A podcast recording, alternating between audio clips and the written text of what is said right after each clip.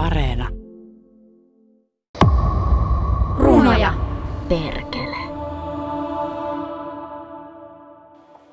Nonni. Sitten tää alkaa. Hyvää iltaa. Tämä on Runoja Perkele podcast ja mun nimi on Laura. Mä haluaisin olla jonkinlainen runosoturi. Tässä ohjelmassa pohditaan suomeksi kirjoitettua runoutta viimeisen kymmenen vuoden ajalta. Otanta ei tietenkään ole täydellinen, mutta olemme pyrkineet valitsemaan mukana olevat runoilijat niin, että saisit mahdollisimman kattavan kuvan nykyrunouden tilanteesta. Mä oon kirjoittanut oman runokirjan, mutta siltä musta tuntuu, että mä en ymmärrä runoudesta mitään. Runoista puhuminen on mun mielestä usein aika vaikeaa, mutta niin on äänisuunnitteleminenkin, ja tässä ohjelmassa kokeilen tehdä niitä molempia. Mä laitan vähän kovemmalle tätä synaa. Tämän jakson runoilija on Stina Saari, Oletko sä ikinä rakastanut? joka pohtii, mikä on kirjailijan ääni ja tulisiko runouden olla ymmärrettävää. Sanoiko jotain? Sitten soitamme kasvatuspsykologian professori Kirsti Longalle, joka muun muassa toteaa, että usein hyvä taide hämmentää kokijansa. Jakson lopussa esiintyy runokollektiivi Black Modernism, Virallisen raportin mukaan asia selvitettiin tuomioistuimessa niin, joka tulkitsee saaren esikoisteosta Animlingia. Ja mitä tässä ohjelmassa kuulee, on vain pieni raapaisu siitä, mitä kaikkea runoudessa on lähivuosina tapahtunut. Ensimmäinen luku, oppitunti runoilijan äänestä. Mun nimi on Stina Saari. Mä oon tota, runoilija, esikoisrunoilija ja tota, mun esikoisrunokokoelma Animling tuli ulos tuossa 2018. Tämä kysymys niin kun sanan ja äänen tai, tai kirjan ja äänen suhteesta on siinä mielessä mulle vähän kiusallinen, että mä ehkä ymmärsin tämän termin kirjailijan ääni vähän liian konkreettisesti silloin, kun mä opiskelin kriittisessä kirjoittajakoulussa. Ja tota, mä aloin siis, no ihan vakavasti ottaen ehkä, niin mä aloin siis miettiä niin kuin, mm, mitä se kirjailijan ääni tarkoittaa. Et yleensähän kirjoissa on, kirjoista myös puhutaan, niin kuin, puhutaan kirjailijan äänestä, mutta myös niin kuin, sävyistä ja tunnelmasta ja tällaisista asioista. Ja näitä tuntuu kaikki semmoisilta kysymyksiltä, jotka liittyy nimenomaan ääneen. Ja, ja jotenkin sitten tässä mun, mun kirjassa Animling on mm, niin kuin yhtenä, yhtenä tämän kirjan maailman osana on seksuaalinen väkivalta. Ja sitten mä aloin miettiä, tai en ehkä edes miettiä, mutta ehkä pikemminkin jotenkin kirjoittaa sitä, että millä tavalla kieli ja väkivalta ja maailma jollain tavalla niin kuin ehkä liittyy toisiinsa tai kutoutuu toisiinsa tai, tai uppoaa toisiinsa. Ja sitten tämä kysymys, kysymys äänestä oli ikään kuin avaimena mulla siihen niin kuin tapaan hahmottaa maailmaa, että tässä kokoelmassa ei ole pelkästään kyse väkivallasta, vaan ikään kuin, niin kuin, niin kuin e- e- ehkä, no elämä tuntuu vähän liian isolta sanalta, mutta ikään kuin semmoisesta kirjallisesta maailmasta ja tilasta, jossa ilo ja oleminen ja, ja ihmisyys ja sitten toisaalta ikään kuin sen ihmisyyden niin kuin kääntöpuoli, joka tässä mun, mun kirjassa on väkivalta, niin jotenkin, että millä tavalla ne, ne voi olla samassa maailmassa –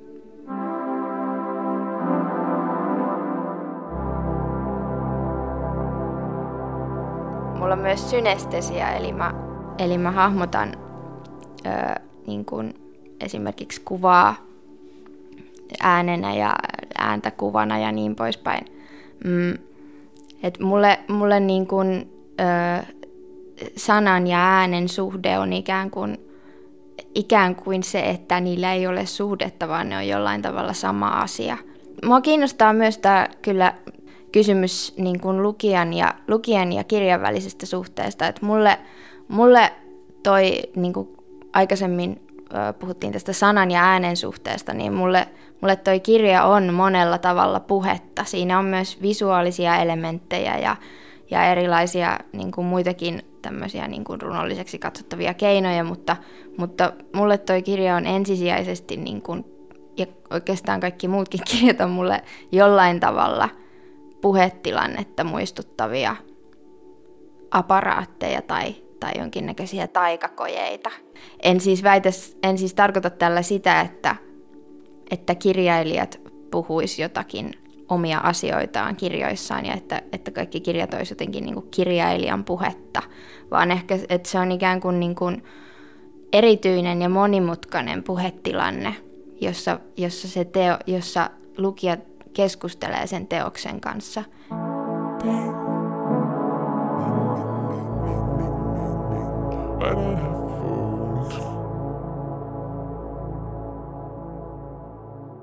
Öö, ymmärrettävyys, pitäisikö runouden olla ymmärrettävää? No runoudessa ehkä ei ole niin voimakasta vaatimusta ymmärrettävyydestä, mutta mä en tiedä, onko, onko ihmisten välisessä kommunikaatiossa, niin kuin siis tarkoitan kommunikaatiolla, kommunikaatiolla melkein niin kuin mitä tahansa kielellistä yhdessäoloa, oli se sitten verbaalista tai eleellistä.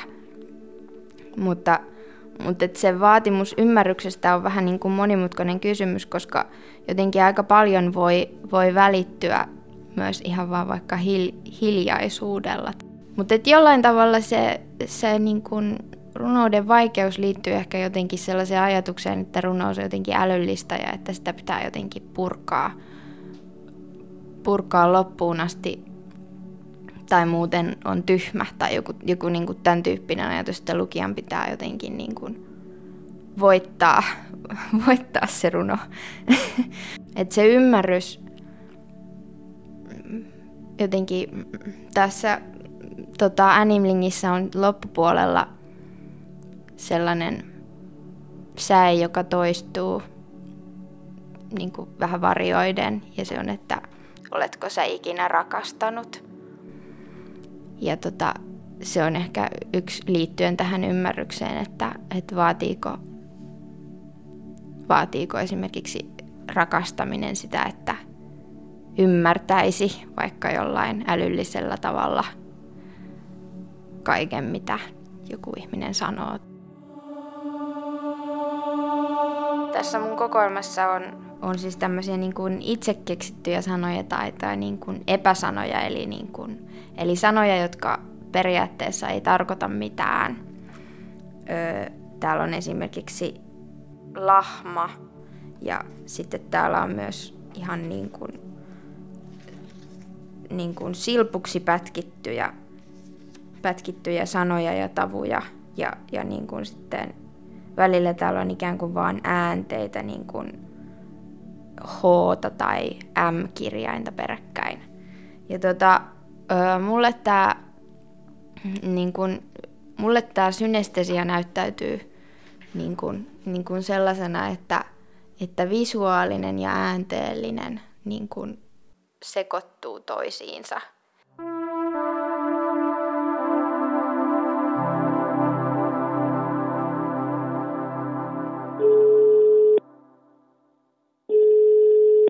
Tosiaan mä oon nimeltäni mä oon Kirsti Lonka. Mä oon kasvatuspsykologian professorina ollut Helsingin yliopistossa vuodesta 2005 ja koulutan tulevia opettajia erityisesti psykologian aihepiireissä vuorovaikutusta ja oppimista, motivaatiota ja tunteita. Ja se, se, mitä meillä kouluissa ei ehkä vielä ihan ymmärretä on se, että oppimiseen liittyvät tunteet on tosi tärkeitä. Ja meidän tutkimuksissa niin kuin tärkeimpiä tunteita, mitä voi oppimisesta tuottaa, on uteliaisuus ja kiinnostus ja hämmennys. Ähm, et, et jos mikään ei hämmennä ihmistä, niin hän ei oikeastaan niin kuin matkalla mihinkään eikä hän ole oppimassa mitään. Millä tavalla mä suhtaudun jonkin vaikean asian? Että alkaako se suututtaa mua ja ärsyttää mua vai saako se mut uteliaaksi kiinnostuneeksi. Ja, ja itse asiassa hyvä taidehan on sellaista, että se jää vaivaamaan ihmisen mieltä pitkäksi aikaa. Että mitä ihmettä se tarkoitti. Et siinä mielessä runot voi antaa todella painavia oppimiskokemuksia oman hämmennyksen ja omien tunteiden käsittelyssä.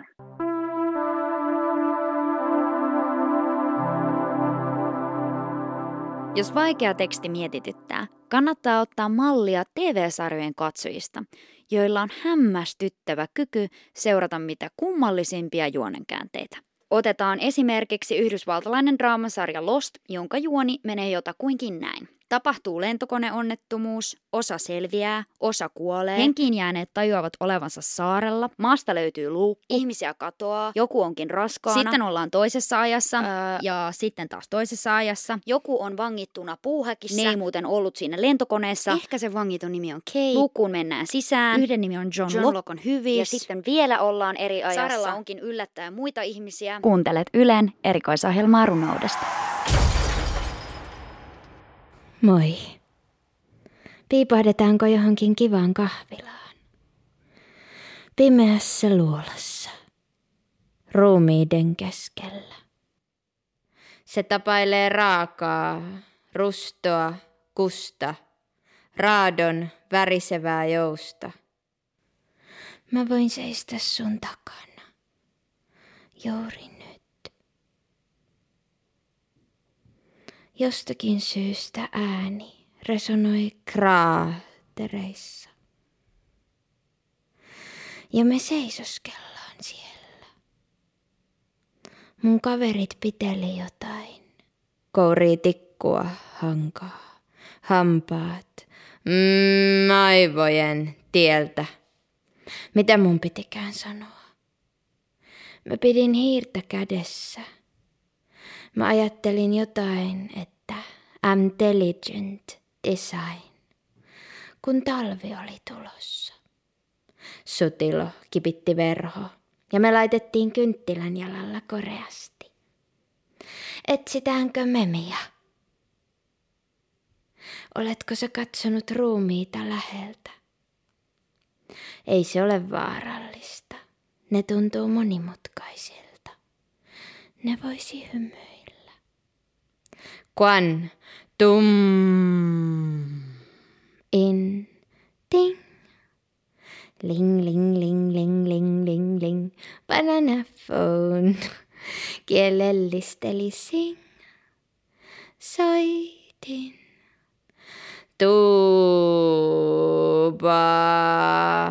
mä koristelen kutsukortteja. Sulle on varattu paikka Hammakutelle. Mä olen ajatellut sua paljon. Oletko sä ikinä rakastanut?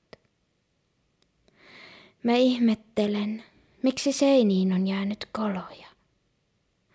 Aivan kuin joku pilkuttaisi jostain hyvältä. Kasvavahtelee rakas. Aivan kuin joku tum tuisi. Ohoi, itsekseen, itsekseen, itsekseen. Täyttyy saleja, laseja. Ja heilauttaa kukku. Loi. Seuraavaksi kuulemme runokollektiivi Black Modernismin tulkinnan Saaren esikoisteoksesta Animling, joka ilmestyi 2018. Ja niin heidät käskettiin tuomioistuimen eteen. Eli mitä tähän raporttiin nyt laitetaan? Milloin voi toimia jonkun ryhmän edustajana? Tällaiset asiat täytyy selvittää pohjamutia myöten. Toisaalta synnynnäisten ominaisuuksien kohdalla edustavuus menee hankalaksi. Tässä yhteiskunnallinen ongelma johtokeskuspalvelin verkostoraportti seksuaalinen ahdistelu, vagina oikeusistuin tuomari, sukupuolten välinen vapaa johtopäätös, penetraatio, uhkaava tasa-arvo, hiukkanen, raiskaus, varpaan kynsi, suoli, kieltorata, valtuutettu, esitutkinta, ehdollinen yhteiskunnallinen.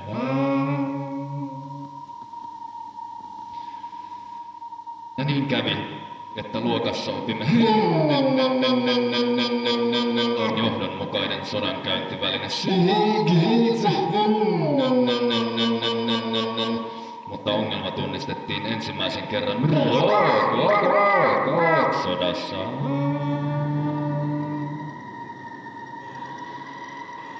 Virallisen raportin mukaan asia selvitettiin tuomioistuimessa niin, että pystyttiin säilyttämään joukon O-koheesio.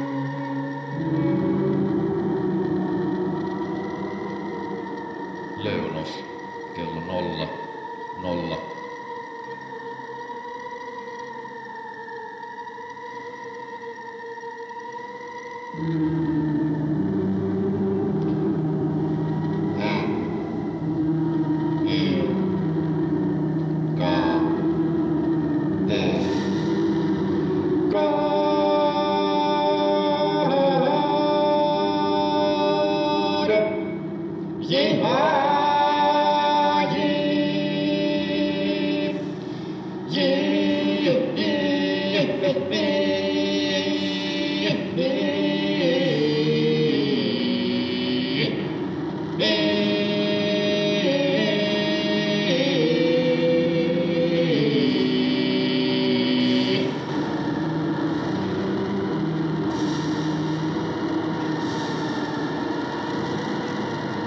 Kiusaantuuko joku?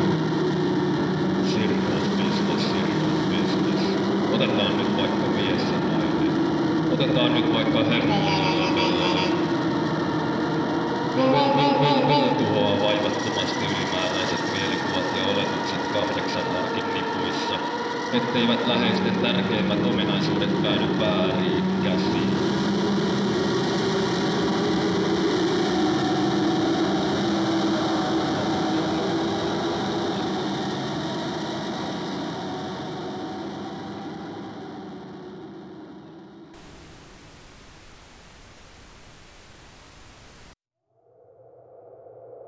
He was only afraid that if he did go to hell, that dog would be there waiting for him, for him. Vaikeat ja toisaalta jopa kummalliset tekstit houkuttelevat lukijoita puoleensa. Vaikea teksti saattaa kätkeä sisäänsä universumia muuttavia salaisuuksia. Ja onhan mysteeri aina kiehtovampi kuin selitykset. Hyvää yötä!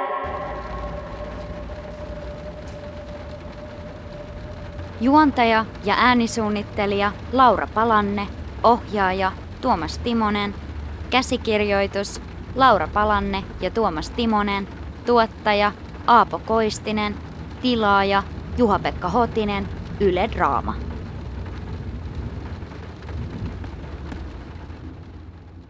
Okei, eli was John Locke bad in Lost?